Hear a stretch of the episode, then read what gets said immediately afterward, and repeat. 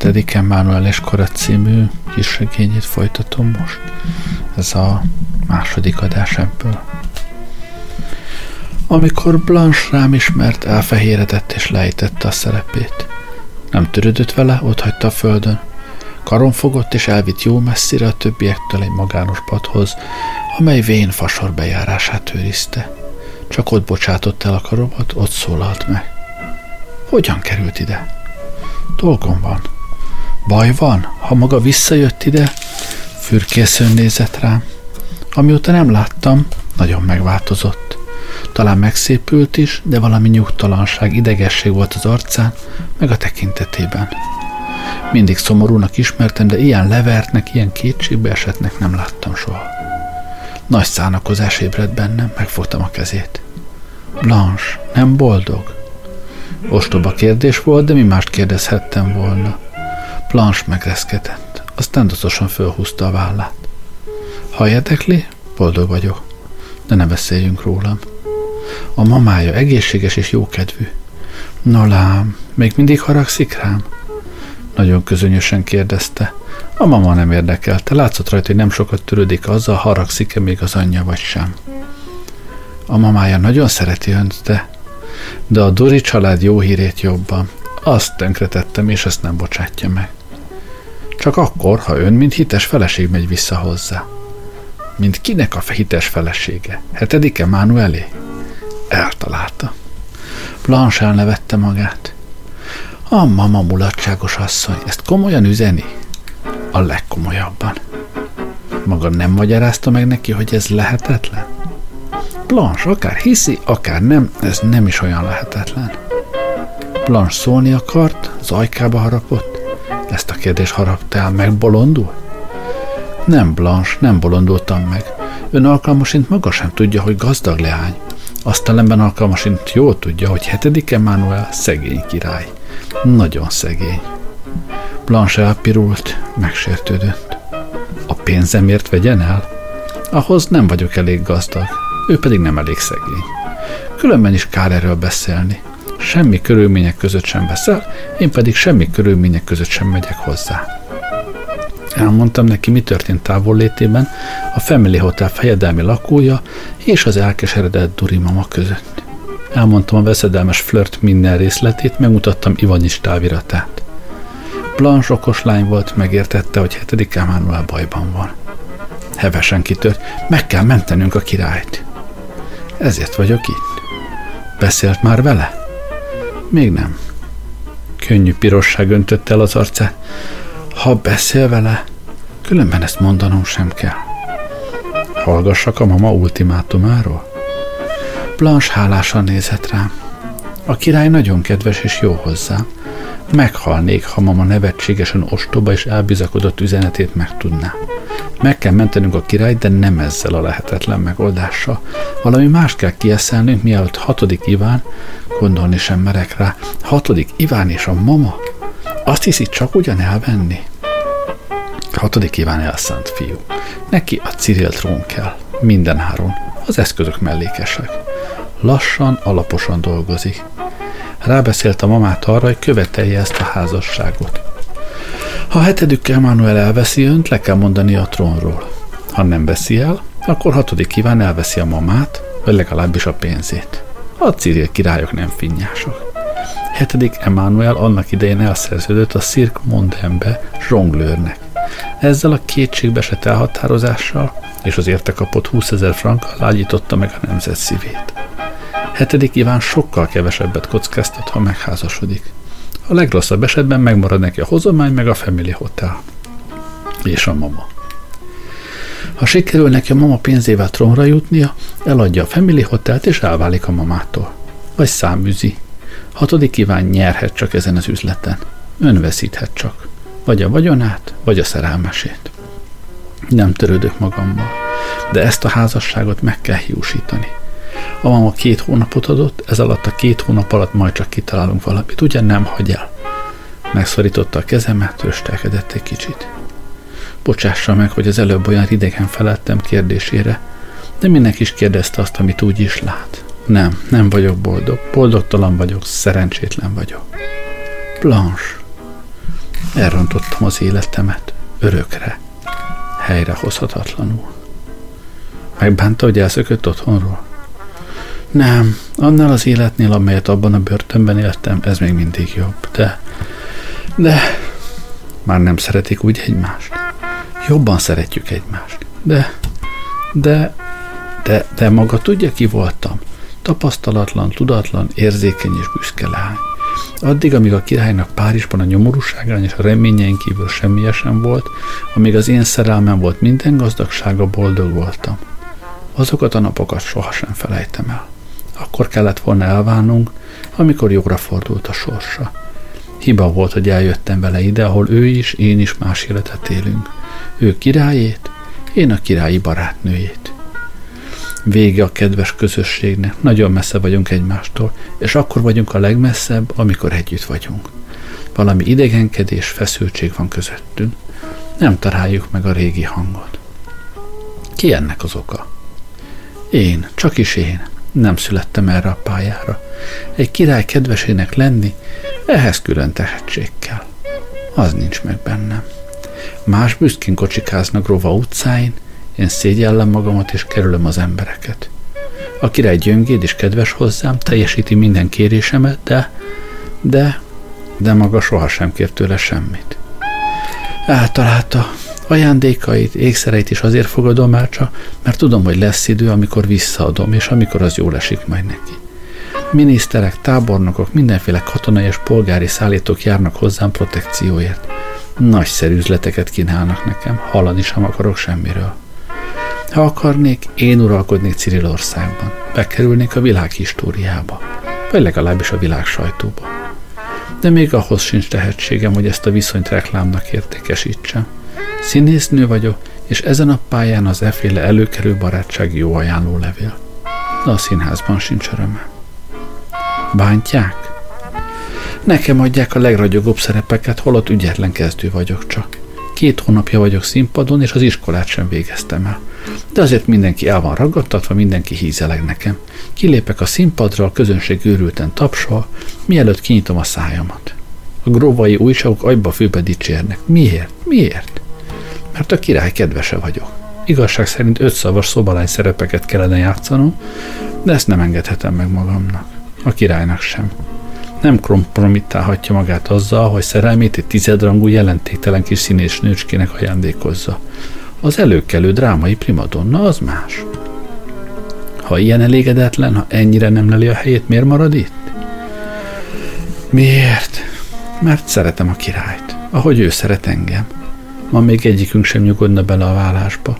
Egyszer ki tudja, talán könnyebb lesz. A színház felől valami színészféle ember közeledett. Blanche felállt. A próbára hívnak, mennem kell. Délután öt órakor jöjjön el teára. És egy kis pirulással hozzátette. A király hatkor jön csak.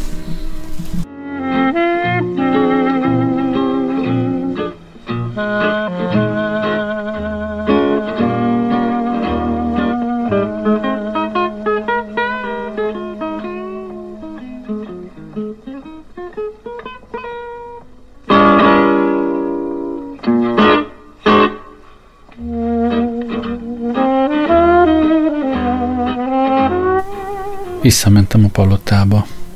Beszélgetésünk elég sokáig tartott, nem akartam elkésni. A palota kapujában azonban egy kis meglepetés várt.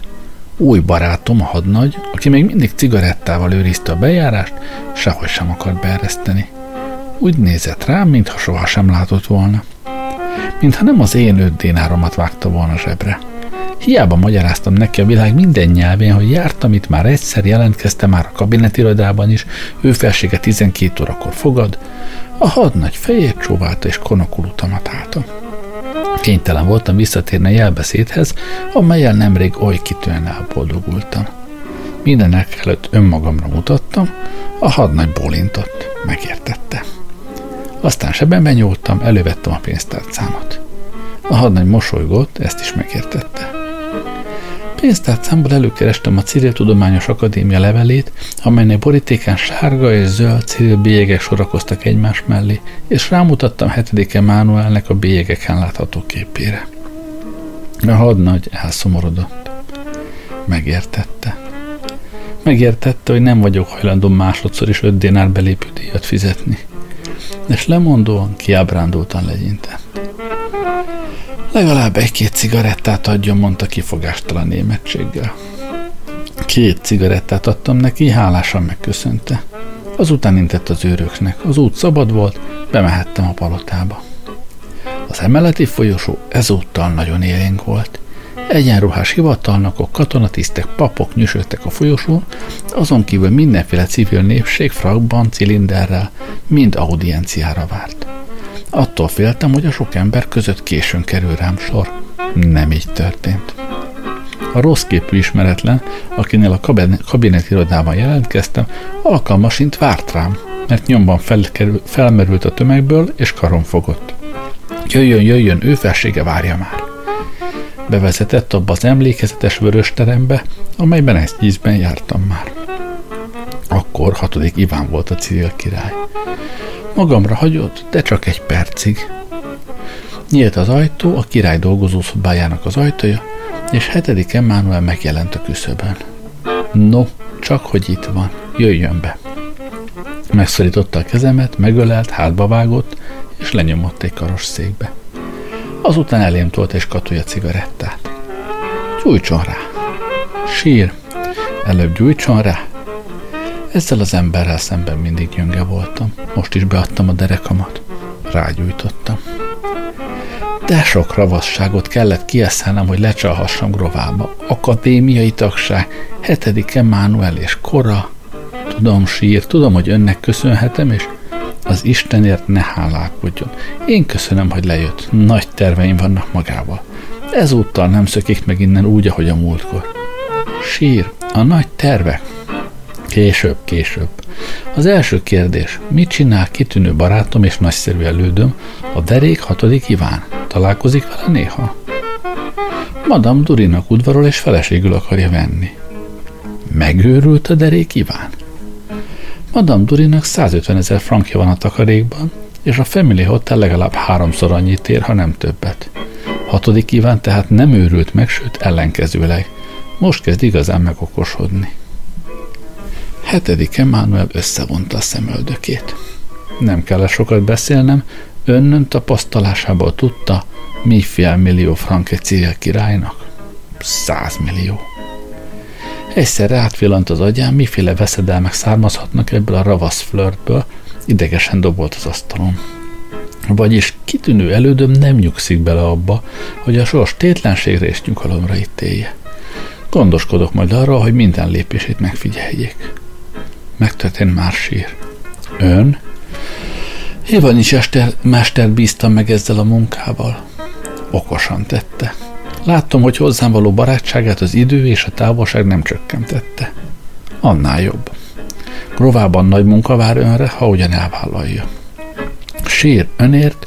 Tudom. Higgy nem olyan mulatságos dolog királynak lenni. Amikor Párizsban együtt koplaltunk, másként képzeltem el a dolgot. Vannak pillanatok, amelyben visszasírom kalandos múltamat, a Family Hotel minden nyomorát. Akárhányszor gondolok arra, hogy jó volna itt hagyni ezt az ingadozó trónt, ezt a drága kőhíjas koronát, és visszamenni Párizsba. Hajszál híján fölcsaptam zsonglőrne, ki tudja, nem lett volna okosabb. Sír, ez az elkeseredés, utálom ezt az életet, amelyet itt éle.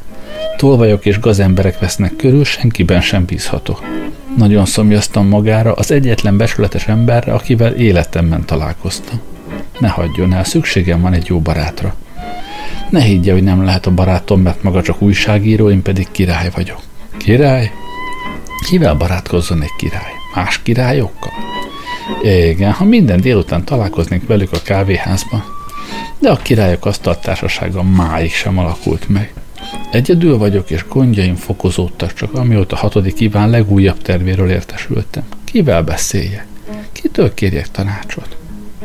Régi hű emberei, de rég fiúk voltak addig, amíg a reménységen kívül semmiük sem volt.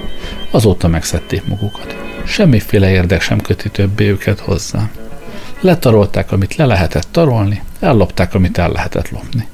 Gyorsan, mohón kárpotolták magukat a számüzetés esztendeiért. Tőlem többé nincs mit várniok. Nekik az volna a legjobb, ha holnap már is új királyt kaphatnána, aki friss pénzzel és új hivatalokkal tömi be szájukat. Ha megtudják, mit tervez hatodik Iván, a pénzszagra menten hozzászegődne. Csapja el őket, talán mégiscsak akar tisztességes ember ebben az átkozott országban. Hetedik Emmanuel búsan csóvált a fejét. Nem akad. Ön nem ismeri ezt az országot. Meg aztán új emberekkel próbálkozzak. A régieket ismerem. Mindegyikről pontosan tudom, mekkora tolvaj. Hát, ha az újak nagyobbak. Nem merem megkockáztatni, mert az ország érdekeire is vigyáznom kell. Az ország nem bír el a mostani minisztereknél nagyobb tolvajokat. Hatodik kívánnak igaza volt. Nem változott itt semmi.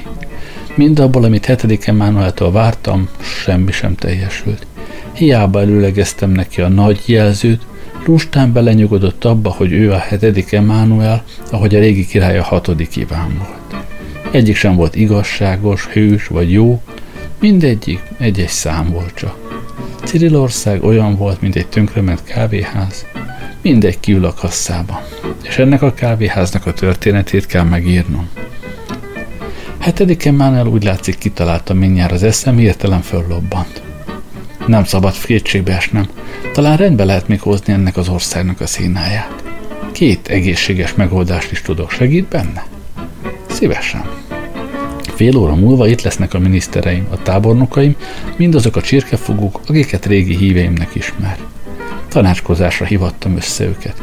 Vegyen részt ebben a tanácskozásban. Várjon odakint a fehér teremben, fél óra múlva hivatom. Meghajoltam és menni akartam. A király azonban megfogta karomat és szemrehányóan nézett rám. Elfelejtettem már. Rettenetesen megzavarodtam, elvörösödve dadogtam. Mit sír? A ma kegyeletes szokást, amelyet hatodik Iván teremtett meg.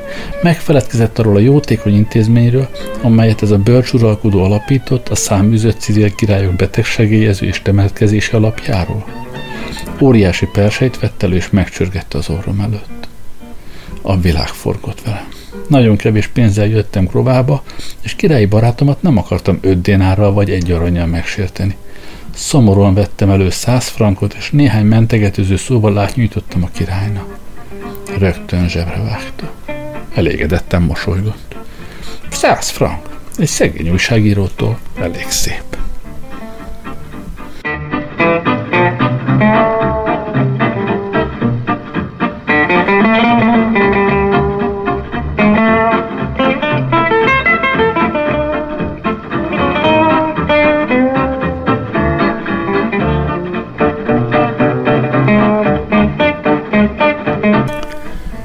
Megsemmisülten roskadtam le a vörös terem egyik pamlagára. Hatodik Ivánnak ezerszeresen igaza volt. Nem változott itt semmi. Ha minden audienciám száz frankba kerül, nem sokáig bírom ki a király megtisztelő barátságát. Ebből a királyból amúgy sem volt sok hasznom. Legyünk őszinték, ismerettségünk első pillanata óta ráfizettem erre a barátságra. Nem csak munkásságommal, szívességemmel és szolgálataimmal, hanem pénzzel is, készpénzzel, amelyel szemben a gyémántok és nagy kereszt nélkül való szalal, meg az akadémiai tagság sovány kárpótlás. A király alaposan visszaélt ragaszkodásommal. Furcsán értelmezi a barátságot, amely engem kötelez csak. Furcsán? Inkább okosan, nagyon is emberien. Ebben a pillanatban tudta meg végérvényesen egész életre szóló mi a barátság. Olyan viszony, amely a másikat kötelezi csak. Szerencsére nem sokáig folytathattam ezt a tűnődést, mert már is értem jöttek. Visszamentem a dolgozószobába, tele volt az ország nagyjaival, nagy szakállas, nagybajuszos, barátságtalan fekete emberekkel. A király bemutatott. Az urak fagyosan meghajoltak. Egyebekben nem vettek rólam tudomást. Pedig viszont láttam közöttük néhány régi ismerősömet is. Ott volt Kifosztovics pátriárka, történelmi nevezetességű fehér szakállával, virulóban és gömbölyűbben, mint valaha. Odgolov báró, akit annak idején 6. Emmanuel jobb zsebének nevezte, ott volt Szapjanin, a hivatalos lapszerkesztője, a rendőrfőnök, Kettenburg tábornok, dr. Kruics, a Civil Tudományos Akadémia elnöke, mindazok a jeles férfiak, akik két hónapja együtt csináltuk a nagy Cyril összeesküvést. Úgy néztek rám, mintha soha se láttak volna. Nagyon kényelmetlenül éreztem magamat, láttam, hogy mindenki ellenséget sejt bennem, sokkal hatalmasabb és veszedelmesebb ellensége, mint amilyen lehettem volna. Volt valami mulatságos a végzetnek abban a szeszélyes játékában, amely kedvem és akaratom ellen megint odállított egy számomra idegen és ismeretlen ügy mozgatójává. Nem értek semmiféle intrikához, nincs energiám semmiféle cselekvéshez, lusta, békés és közönyös ember vagyok, finomabb lelkű és tapintatosabb, sem hogy a magam elhatározásával belemernék avatkozni a mások dolgába. Mégis mindenki gyanakodóan nézett rám, talán féltek is tőlem titokzatos, ismeretlen hatalomtól. Kellett is valaminek lenni a dologban, különben miért vagyok itt, egyetlen idegen, a zárt körű civil társaságban? A király kegyesen helyjel kínált. Mindannyian leültünk, ő maradt állva csak. Az íróasztalhoz támaszkodott és elgondolkozó némán nézett maga elé. Néhány pillanatnyi ünnepi csönd, aztán hirtelen megszólalt. Uraim, jól tudják, miért hívattam önöket. A haza bajban van. Hogy érthetőbben fejezzem ki magamat, nincs pénzünk. Ez nem újság, egyre erre több ízben is volt már eset. De akkor a pénzhiányra, amilyen mosdul közöttünk, ilyen vigasztalan, reménytelen gyilkos pénzhiányra a legöregebb cirilek sem emlékezne. Kifosztovics pátriárka, te öreg vagy. Mondd meg, volt már részed ehhez hasonló nyomorban? A pátriárka búsan csóválta összfejét és tompán mondta. A számüzetés legkeserűbb napjaira úgy emlékezek, mint a jólét és boldogság felejthetetlen emlékű, édességű szent ünnepeire. Amióta az eszemet tudom, mindig rosszul álltunk, de ilyen gyalázatosan még soha. Helyes lőmorgás minden oldalon. A király a pénzügyminiszterhez fordult. És te, Golov báró, hogyan vélekedel te a pénzügyi helyzetről? A báró haldoklón suttogta. Sír, a kincstárban egy megbeszekedett maravédi sincs. Az állampénztár hónapok óta üres. A hivatalnokok fizetésüket nem készpénzben, hanem bélyekben és szivarban kapják. Katonáink tíz nap óta nem kapták meg zsoldjukat. A király. Hát mit kaptak? A báró. Váltókat, amelyeket nem igen tudnak értékesíteni. Jövedelmünk nincs, az adók nem folynak be. Ami befolyik, azt az adófelügyelő és a végrehajtók lefoglalják és visszatartják. Példátlan vakmerőség. Érthető, náluk is hátralékban vagyunk négy hónappal. A posta? Mi van vele? Ugyanaz a helyzet. Külföldről alig érkezik pénz Cirilországba. Hitelünk, hogy úgy mondjam, kissé megingott. Megesett néhányszor, hogy külföldi pénzküldemények elkallódtak a postán. Elkallódtak? A külföld számára, de nem a mi számunkra. Azóta ezek a külföldi pénzküldemények amelyeket államháztartásunkban rendes bevétel gyanánt könyvelünk el, értetetlen okokból elmaradoznak. Ki lopja el ezeket a pénzeket? Bocsánat, sír, ez nem lopás, ez merész újítás, hatodik Ivánnak köszönhetjük. Az ő leleményessége nyitotta meg nekünk ezt az új jövedelmi forrást. A külföld gyanútlanul elküldi a pénzt bankjainknak, bankjaink azonban nem kapják meg. Az állam kapja meg. Hatodik Iván geniális ember volt. Helyeslő morgás minden oldalon.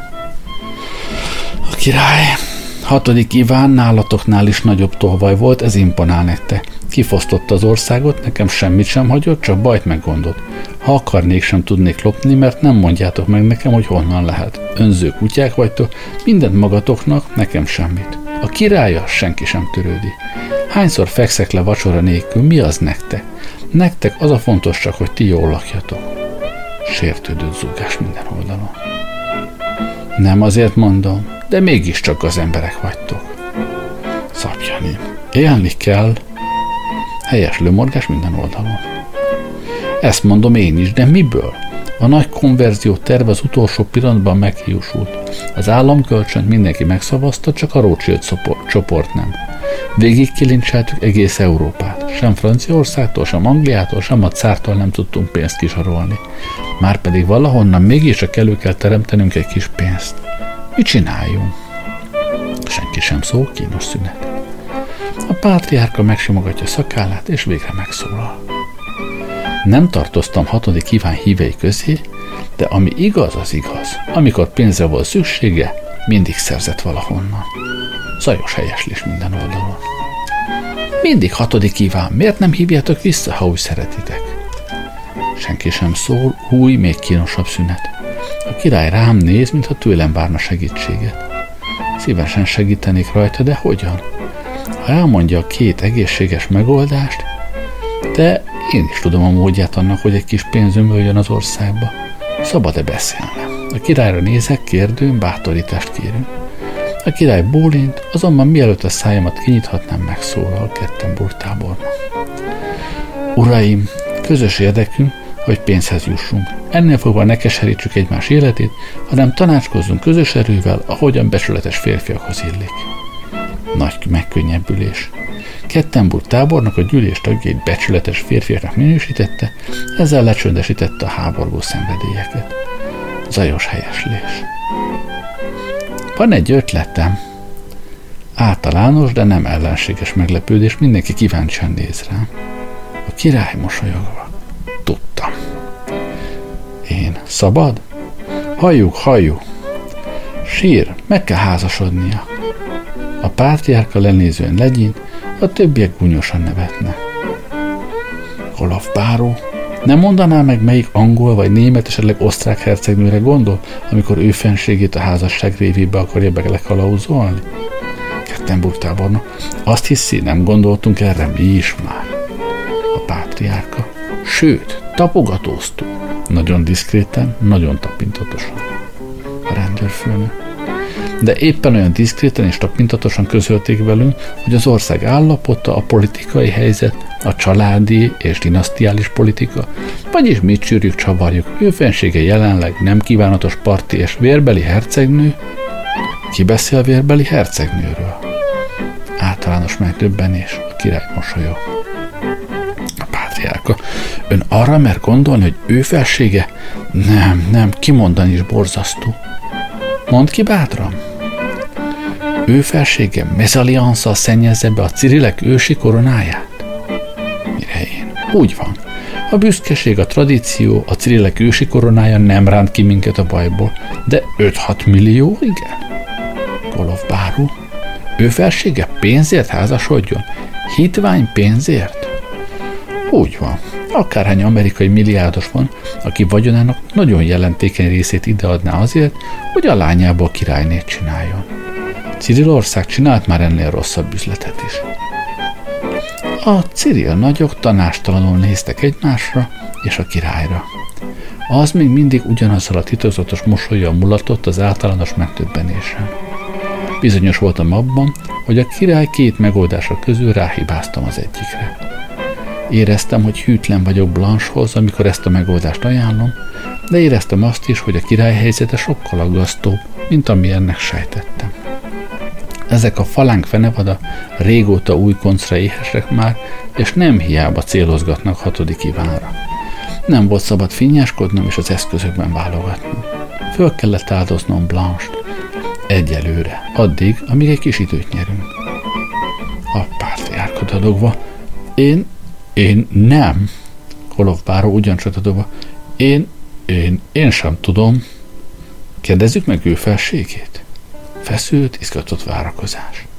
A király. Kedves barátom, ön bölcsen beszélt, ahogy mindig. Modern ember vagyok, egy csöppet sem írtózok attól a gondolattól, hogy trónomat és koronámat megosszam azzal a milliómos lánya, aki a millióit osztja meg velem. Mindenki föllélegzik. Az arcokon reménykedés látszik. Egy milliárdos lány. A terv nem is olyan rossz.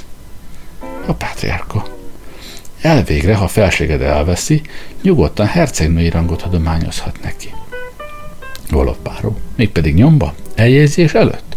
Így a dinasztia méltóságán sem esik csorba, szó sincs mezalianszról. A pártjárka. És pénzhez is jutunk. Viharos, lelkes helyeslés. Amikor a, király, amikor a lárma lecsendesedett, a király hozzátette. Nagyon örülök, hogy a haza bölcsei ilyen okosan és liberálisan gondolkoznak. Most már csak mennyasszonyt kell keresni. Dr. Cruich, ő felségének Amerikába kellene mennie. Ez volna a legokosabb, de ti is tudjátok, hogy nem mehetek. Először nincs rá pénzem. A hajójegyet még valahogyan meg tudom váltani, de mi azon felül kell, végre vagy király az ember, vagy nem. A legfinomabb hotelben kellene laknom, ha nem is nagy kísérettel, de legalább két-három emberrel, bőkezűnek és jótékonynak lenne, hogy megszerezzem magamnak a világrokon szembi. Nem, nem. Ehhez a vállalathoz legalább százezer frank kell. Honnan vegyem? Kínos hallgatás. Különben sem mehetek, nem hagyhatom itt a trónt meg az országot. A mai bizonytalan viszonyok között könnyen megtörténhet, hogy mire visszajövök, ellopjátok mind a trónt, mind az országot. Talán követünk útján lehetne valamit csinálni. Annak az embernek úgy sincs semmi dolga Washingtonban, évek óta ingyen kapja a fizetését, most vegye nyakába az Egyesült Államokat, és mutassa meg, mit tud. Ketten tábornok. Felséged elvenni az illető hölgyet anélkül, hogy látná, anélkül, hogy ismerni. Szívesen feláldozom magam a drága hazámért. Lehet az a hölgy öreg, csúnya, kiállhatatlan, mit bánom én. Fontos csak az, hogy hány milliója van. Mind lelkesen elragadtatással. Éljen a király! A pátriárka. Kábelezni kell a követnek. A távirat költségeit talán nemzeti adakozás útján lehetne összegyűjteni. Király gőgösen. Fölösleges. Mák István úr, ami kedves vendégünk, fölajánlott már száz frankot a nemes célra. Mint tisztelettel csodálkozó. Há, valamelyes nyugtalansággal nézik a királyra, arra a száz frankra céloz-e, amelyet átnyújtotta már neki, vagy még száz frankot akar belőlem kivasalni. Hogy szavait megerősítse, a király elővette a száz frankos és tisztes távolságból, megmutatta az ország nagyjainak, akik csillogó szemmel bámultak erre a gyére mutatkozó bankóra. Ez a pénz lefegyverezte és az én pártomra hódította őket. Ebben a pillanatban alig, ha nem pályázhattam volna a Cyril trónra. Nem vitás, hogy mindenki elhatározta, ettől a könnyelmű embertől tíz dénárt kérek kölcsön. Vagyis ezzel rendben volnánk. Megállapodunk abban, hogy megházasodok, elveszek néhány milliót a hozzátartozó fiatal hölgyel. Követünket megbízunk azzal, hogy nézzen körül az amerikai milliárdosok között. Ez az egyik módja annak, hogy pénzhez jussunk. De van más módja is. A pártjárka jókedven. Lám, lám! Olaf báró. Szabad érdeklődnünk a másik mód iránt? Senki sem sejti? Csönd, néma fejcsóválás. A király egyszerűen. A másik mód a háború. Kettenburg tábornok fölsziszen. Micsoda? A háború? Bocsánat, sír, mindig úgy tudtam, hogy háborúhoz pénz, pénz és pénz kell. Hogy a háború pénzt hozzon. Báró. Háború révén jutunk pénzhez. Hihetetlennek hangzik, pedig úgy van. Pártiárka. Kinek üzenjünk háborút, és miért? Kinek? Az mellékes. Miért? Azért, mert nagyszerűen megfizetik.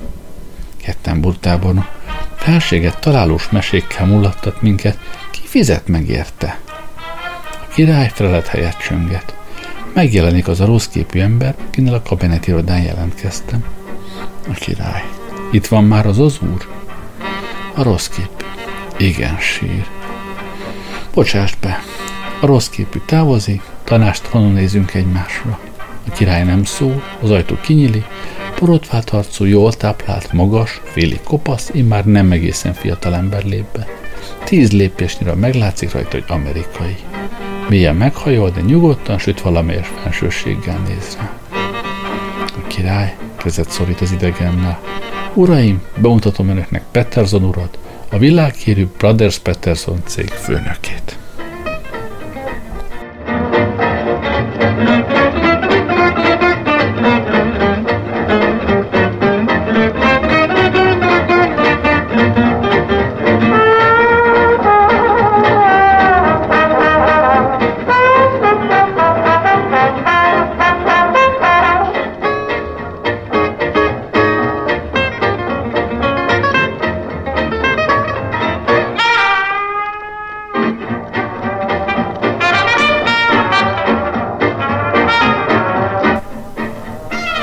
A név úgy hat rám, mint a villámcsapás. Brothers Peterson. Van ki e nevet nem ismeri? Ebben az időben, amikor a mozi gyermekkorát élte még, a Peterson testvérek csinálták meg New Yorkban az első, igazán nagyszabású filmgyárat. Szenzációs képeikkel elárasztották a világot, és hogy ma olyan kitűnően be vagyunk avatva vagy nyugat romantikájába, elsősorban a Peterson testvéreknek köszönhetjük. Ők mozgatták meg először a kóbolyokat és az indiánokat, tőlük származnak a mozi első csataképei. Óriási tömegekkel, remek felszereléssel dolgoztak, újságírói gyorsasággal és ügyességgel örökítettek meg minden nevezetes eseményt. Hogy a cég főnökét itt láttam a király dolgozószobájában, megvallom, akármilyen sok mindenre gondoltam is, Pettersson úr rovai kirándulásának igazi célját mégsem találtam el. Uraim, önök nagyon jól tudják ki Pettersson úr, mondta király. Azért jött ide, hogy üzletet csináljon velünk. Elmondhatnám önöknek, miről van szó, de alig, ha nem jobb, ha ő beszél. Én nem melegyedek bele a vitába, tehát kérem, Pettersson úr. Engedelmével sír, nagyon röviden mondom el. Uraim, önök tudják, hogy a világ legelső, legnagyobb, legművészibb és leggazdagabb filmgyára miénk. Semmiféle áldozattól nem ügyadunk vissza, ha jó képről van szó. Munka, fáradtság, pénz, élet és halál tökéletesen alárendelt jelentőségű. Nekünk egyetlen egy dolog fontos csak, az üzlet. Van szerencsém önöknek a század legjobb üzletét felajánlani. A pátriárka mohón, mi az? Golov párom még mohóban. Úgy van, úgy van, mi az? Peterson. Uraim, Európa néve, népei évek óta a legnagyobb békében élnek egymással. Sehol a legkisebb háború. Pedig a háború szép izgalmaival és jóleső borzalmaival úgy kell a rohamosan fejlődő moziiparna, mint eső a vetésnek. Azokat a jól megrendezett csatákat, amelyekben színészek és statiszták hősködnek, minden jól ízlésű mozilátogató szívből unja már. Nekünk igazi katonák kellenek, igazi sebesültek és igazi halotta. Tépet zászlók, gazdátlan lovak, elnémított ágyuk és vér, sok vér. Eminél fogva öcsémmel megbeszéltem, hogy a Brothers Peterson cég számára megrendelek Európában egy kis háborút. Amerika ugyanis nem alkalmas talaj erre. Őszintén megvallom, ott a munkabér is sokkal drágább, mint ide át. Vagyis itt kell próbálkoznunk a kisebb népek között. Elsősorban önöket kínálom meg az üzlettel. Önök háborút üzennek, Kettenburgtában. Kinek? Hm, akárkinek, mindegy. Szabadon választhatnak itt a Balkánon annyi a kis nép, mindegyikkel olyan könnyű összeveszni. Kolov Báró. A háborúhoz pénz kell, nekünk nincs pénzünk. Éppen ezért ajánlom elsősorban önöknek az üzletet. Nincs pénzük, ez nem akadály. Van nekünk elég. Hajlandók a háború költségeit viselni? Nem, de hajlandók vagyunk önöknek nagyon tekintélyes összeget fizetni azért, hogy háborút viseljenek valamelyik szomszédjukkal. Ketten burtál Mit nevez tekintélyes összegnek? Két millió frankot. Nevetséges. A háború iszonyú pénzbe kerül, és valami hasznunk is kell, hogy legyen az üzletből. Peterson, ehhez semmi közöm. Tessék úgy gazdálkodni a pénzzel, hogy jusson és maradjon is. Két millió frank nem pénz, annyiért nem húzom ki a hüvelyből ősi kardomat. Önnek nem is kell kihúznia, elég, ha többi kihúzza. De hogy bebizonyítsam, mennyire ragaszkodok az üzlethez, hajlandó vagyok maga ajánlatomat megjavítani. Adok önöknek három millió frankot. A pátriárka. Nevetséges. Peterson. Három millió frankot egy megveszekedett garassal se többet. Értsék meg, anyagi hasznom nincs a dologból. Sőt, erre az üzletre ráfizetek 3 millió és még egy 200 ezer frankot. Szívesen teszem, mert egyrészt a reklám megéri a pénzt, másrészt új, aktuális képeket hoz a forgalomba, és minden konkurensemet tönkre teszem. Mert fölösleges mondanom, hogy a háborúról földvételeket csinálni kizárólag nekem szabad csak. Ezt belevesztük a szerződésbe. Miféle szerződésbe? Szerződést kell csinálnunk, tökéletesen megbízok jó hiszeműségükben és becsületességükben, de írás nélkül nincs üzlet. Pátriárka. Három millió, nem pénz. Ha nem a többet, ne is beszéljünk a dologról. Uraim, egy amerikai nem alkuszik. Adok négy milliót. Olof Báró. Ötöt. Peterson. És ha ötöt adok? A Cyril urak felélegeznek, az arcok fölragyognak. 5 millió. Ez valami. Mindenki a királyra néz, tőle várja a döntést. Peterza megismétli a kérdést, és ha ötöt adok, a király, akkor gondolkozási időt kérünk. Mennyit? 24 órát. Megadom az 5 milliót és a 24 órát. Holnap délben 12 órakor eljövök a válaszért. Az amerikai meghajol, elmegy. Némán nézünk egymásra. Szünet. Mindenki a maga gondolataival foglalatoskodik. Végre megszólal Golov báró. 5 millió. Azt hiszem, az üzletet meg lehet csinálni. Azt hiszed? Itt van közvetlen szomszédunk, a Modrán király, aki éppen olyan bajban van, mint mi. Ha ennek a jó embernek egy milliót adunk, szívesen belemegy egy álháborúba, amiben töltetlen puskákkal gyilkoljuk egymást, nekünk még mindig marad négy milliónk. Ez a mai áldatlan viszonyok között elég szép pénz. Általános zajos helyeslés, amely azonban hirtelen elnémul, mert az ajtón kopogtatnak. Feszült kíváncsisággal nézünk az ajtóra. Kimeri az ország nagyjainak a tanácskozását háborgatni. Az ajtó megnyílik, bejön a rossz képű kabinetirodából. Bocsánat, sír, az úr visszajött. Peterson, mit akar? Jöjjön be! Peterson másodszor is megjelenik, mindenki nyugtalanul kérdőn néz. Megbánta az ajánlatát? Bocsánat, sír, elfelejtettem az urakat valamire figyelmeztetni. Mire? Azt mondtam, szabadon választhatják meg az ellenséget. Szerbia, Bulgária, Törökország, Magyarország, nekem mindegy. Csak Modrániát hagyják ki a kombinációból. Érdekes, miért éppen Modrániát? Mert ezzel az országgal napok óta tárgyalok már, szenvedélyes vadász vagyok, ezt az országot meg akarom venni vadász területne. Nem szeretném, ha elpusztítanák.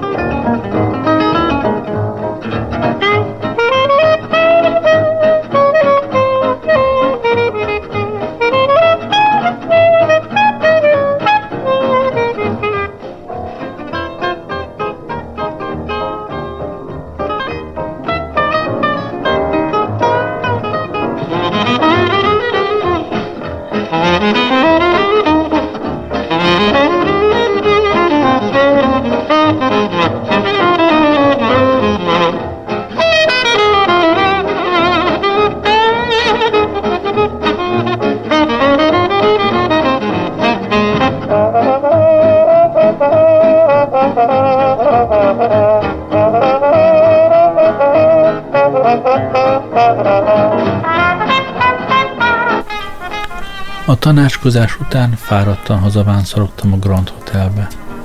Volt mint gondolkodnom, házasság, háború, melyiket szeressem. Ráadásul az akadémia megbízásából meg kell írnom nagy történelmi munkámat. Mikor kezdek hozzá? Hetedik Emmanuel kora jóformán el sem kezdődött még. Most kezdődik csak. Házassággal vagy háborúval? Fogadóban újabb távirat várt rám, ezt is Ivanics mester küldte, az elsőnél is aggasztó volt. Tegnap megint színházban voltak. Színház után Café Terminus. Vagyis Duri mama nem csak színházba jár, hanem már kávéházba is. Csinálnunk kell valamit, különben túlságosan gyorsan megérik hatodik Iván búzája, merész elhatározással, és a jóisten tudja, micsoda ihlettől megkapottan a következő táviratot küldtem a Párizsi helytartómnak.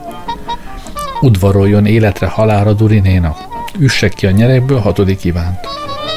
Az ötlet tetszett nekem. Volt benne valami mulatságos gonoszság. Hatodik Iván és Ivan is mester két vetekedő szerelmes csáptáncot lejt a pénzügyileg szerfelött kívánatos Durimama körül. Elmondom a királynak, örömében nyakamba borul. Jó magam is gyönyörűséggel gondoltam erre a vitézi tornára, hogyan méri össze erejét és ravasságát két elkeseredett ember, akinek minden mindegy. Tudtam, hogy Ivanis mester lelkesen kap ezen a megbizatáson, amely új jövővel kecsegteti, enyhe révvel annyi hányattatás után. A küzdelmet nem láttam reménytelenne, hatodik Iván elegáns és előkelő volt ugyan, amitől mindig káprázik az asszonyok szeme, de Ivanisnak ezzel szemben volt szíve és szép koron fekete szakálla. Ez szintén valami. Hatodik Iván öreg volt, Ivanics fiatal. Hatodik Iván színházba és kávéházba vitte a fontos özvegyet, Ivanics elsétál vele majd a park monszőbe, vagy ki a bulonyba, hogy az őszi hervadásban a szerelem tavaszáról beszéljen. Hatodik Iván a nagyvilági életet képviselte, Ivanics a csöndes örömök szelít költészetét. Az esélyek körülbelül egyformák voltak. Ha Ivanics győzelme nem is volt bizonyos, most már az ezt király munkája sem lesz olyan könnyű, amilyen eddig volt. A vetélytárs megbolygatja majd az idő békéjét, és ha az idő pénz, akkor pénzt nyer, aki időt nyer. Magam vittem a táviratot a postára, még egy másik táviratot is adtam föl, nem szépítem a dolgot, 500 korona előleget kértem a krajcáros igazság szerkesztőjétől. Azok után, amiket ma tapasztaltam, beláttam, hogy oktalanság a Cyril Akadémia csábító levelében bíznom. Végérvényesen örökre lemondtam nagy tervemről. Nem írom meg a nagy Cyril összeesküvés történetét, hetedik Álmánoel életét és korát, mert az akadémia ígérte tízezer dénárt soha, soha nem kapom meg. Sőt, homályos aggodalommal gondoltam arra, igazán, van-e Cyril Tudományos Akadémia? A hideg végig futott rajtam. Rettenetes csapás lett volna, ha kiderül, hogy még csak akadémiai tag sem vagyok. Hamarosan ki is derült, hogy a Cyril Tudományos Akadémiát már hatodik Iván alatt átalakították zenés kávéházzá.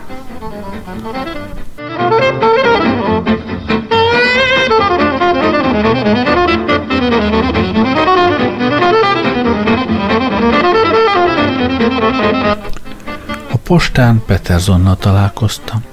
Ő is táviratokat adott föl. Amikor meglátott, megörült. Csatlakozott hozzám. Eleinte nem nagyon beszélgettünk, azonban éreztem, hogy nem ok nélkül csatlakozik hozzám. Mondani akart valamit. Valamit akart tőlem, de nem tudta, hogyan kezdjen hozzá. Az időjárásról beszélt, Grova fekvéséről, a civil nyelv szépségeiről, Amerikáról és más unalmas dolgokról. Amikor megérkeztünk a Grand Hotel elé, hirtelen fordulattal így szólt. Hazamegy? Itthon vagyok már is. Nem jönne föl a szobámba? Minek? Beszélni akarok önnel, négy szem közt, komoly dolgokról. Jöjjön fel, nem bánja meg, a 27-es szobában lakó. Fölösleges, hogy együtt menjünk fel, itt mindenki gyanakszik mindenkire. Szívjon el ide lönt egy cigarettát vagy kettőt. Hármat. Az tíz perc. Alright, ön értelmes ember. Tíz perc múlva ott ültem az amerikai szobájában. Peterson elővett egy palack viszkit, gondosan megtörölte, kinyitotta és töltött. Gyöngéden szemlélte az italt. Enélkül nem utazok. Európában nem kap az ember jó viszkit. Fájdalom, ezúttal tovább kell maradnom, mint ahogy terveztem, és a viszkin fogytán van már. Nem hoztam magammal eleget. Alig van belőle 15 palacka. Hány palackot hozott magával? Hatvanat, de két hete utazok már. Az amerikai iránt való tiszteletemet ez a kijelentés jelentékenyen fokozta, ami alig, ha nem meglátszott az arcomon. Az amerikai elmosolyodott és magyarázón mondta. Amikor utazok, keveset iszok. Aztán elkomolyodott, és pár másodpercig mereven nézett rám, mintha lelkem mélyéből akarna olvasni. Mozdulatlanul, fagyosan álltam tekintetét, némán vártam, hogy megszólaljon. Meg is szólalt, mégpedig elég meglepő formában. Akar pénzt keresni? A kérdés váratlan volt, hamarjában nem tudtam refelelni. Mit is felelhettem volna? Pénzt keresni? Hogy ne akartam volna? De sejtettem, hogy nem rendes munkáról van szó. Kétségbejtőn, bután becsületes fiú vagyok, írtózom minden gyanús dologtól. Zavarodottan hallgattam. Az amerikai azonban türelmetlen volt. Nem értette a kérdést? Azt nem értem, miért éppen tőlem kérdezi. Itt Gróvában a királytól lefelé mindenki pénzt akar keresni.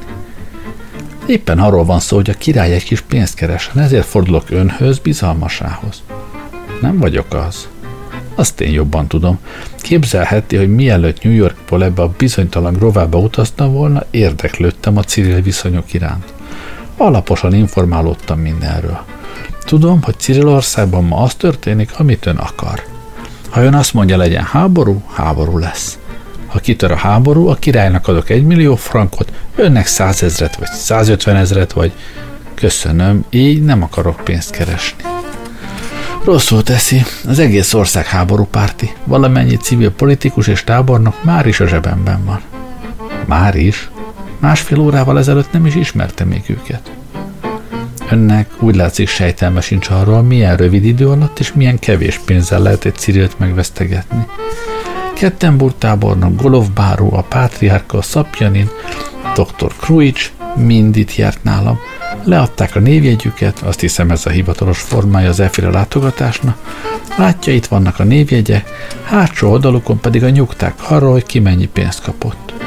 Ön az egyetlen, aki nem jelentkezett, holott mindezek az urak egybehangzón kijelentették, hogy a háború öntől függ.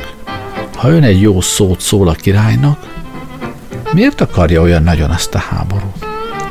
Megmagyaráztam már, az üzlet. Önnek ez nem üzlet. 5 millió a Cilleknek, 1 millió a királynak, 200 ezer frank nekem, csak 150 ezret mondtam. 150 ezret vagy, így mondta. Az annyi, mint 200 ezer. Jó, legyen 200 ezer. Nem kell. Ostobaság. Lehet, de ez a háború gazság, és ha igazán tőlem függ Cirilország sorsa, akkor verje ki fejéből a háborút. Nem tűröm. Peterson fagyosan mosolygott. Ön ravaszabb, mint ami ennek képzeltem. Vagyis 300 ezer frankot akar?